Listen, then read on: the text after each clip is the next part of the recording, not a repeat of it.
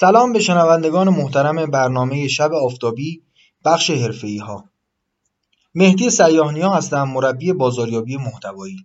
در این سری آموزش ها داریم توضیح میدیم که بازاریابی محتوایی چطور باعث افزایش فروش مدرسان و مشاورین سازمانی میشه.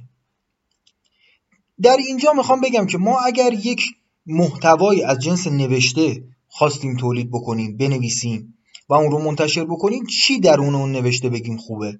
بعضی از دوستان این اشتباه رو می‌کنن موقعی که در مورد بازاریابی محتوایی می‌خونن میرن یک نوشته ای تهیه می‌کنن نوشته بسیار علمی و سخت و سنگین.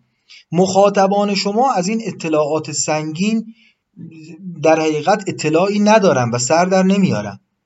قرار مشکل اونا حل بشه. یک مثال در اینجا می‌زنم. یکی از عزیزانی که در دوره های بنده شرکت داشتن یک آقای وکیلی بودن. من زمانی که به ایشون این بخش رو گفتم رفتن و یک نوشته تهیه کردن. در رابطه با اینکه یکی از مشکلات متداولی که در زمینه چک وجود داره این افرادی که مثلا زن و شوهر هستن و چک دست هم دیگه دارن یعنی روابط مالی کاری هم دارن و بعد طلاق می‌گیرن. و بعد این چک ها خدای نکرده یا اگر چک تضمین بوده یا هر حسابی که شاید انجام شده و حالا اون چک پس گرفته نشده بعدا می‌تونه علیهشون استفاده بشه. و ایشون تو یک نوشته کاملا توضیح داده بودن که اتفاقاتی از این دست اصلا چجوری پیش میاد چیکار کنیم که این پیش نیاد و اگر پیش اومد در دادگاه چه مراحلی باید طی بشه تا این رفع بشه.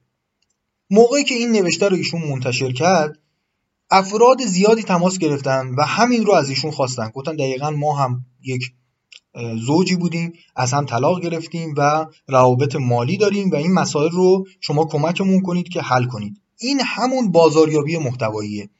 و در اینجا ببینید که یک نوشته داره مشتری برای این فرد که خدماتش آموزش و مشاوره و در این حوزه در حوزه حقوقی هست داره مشتری به ارمغان میاره. شبتون آفتابی.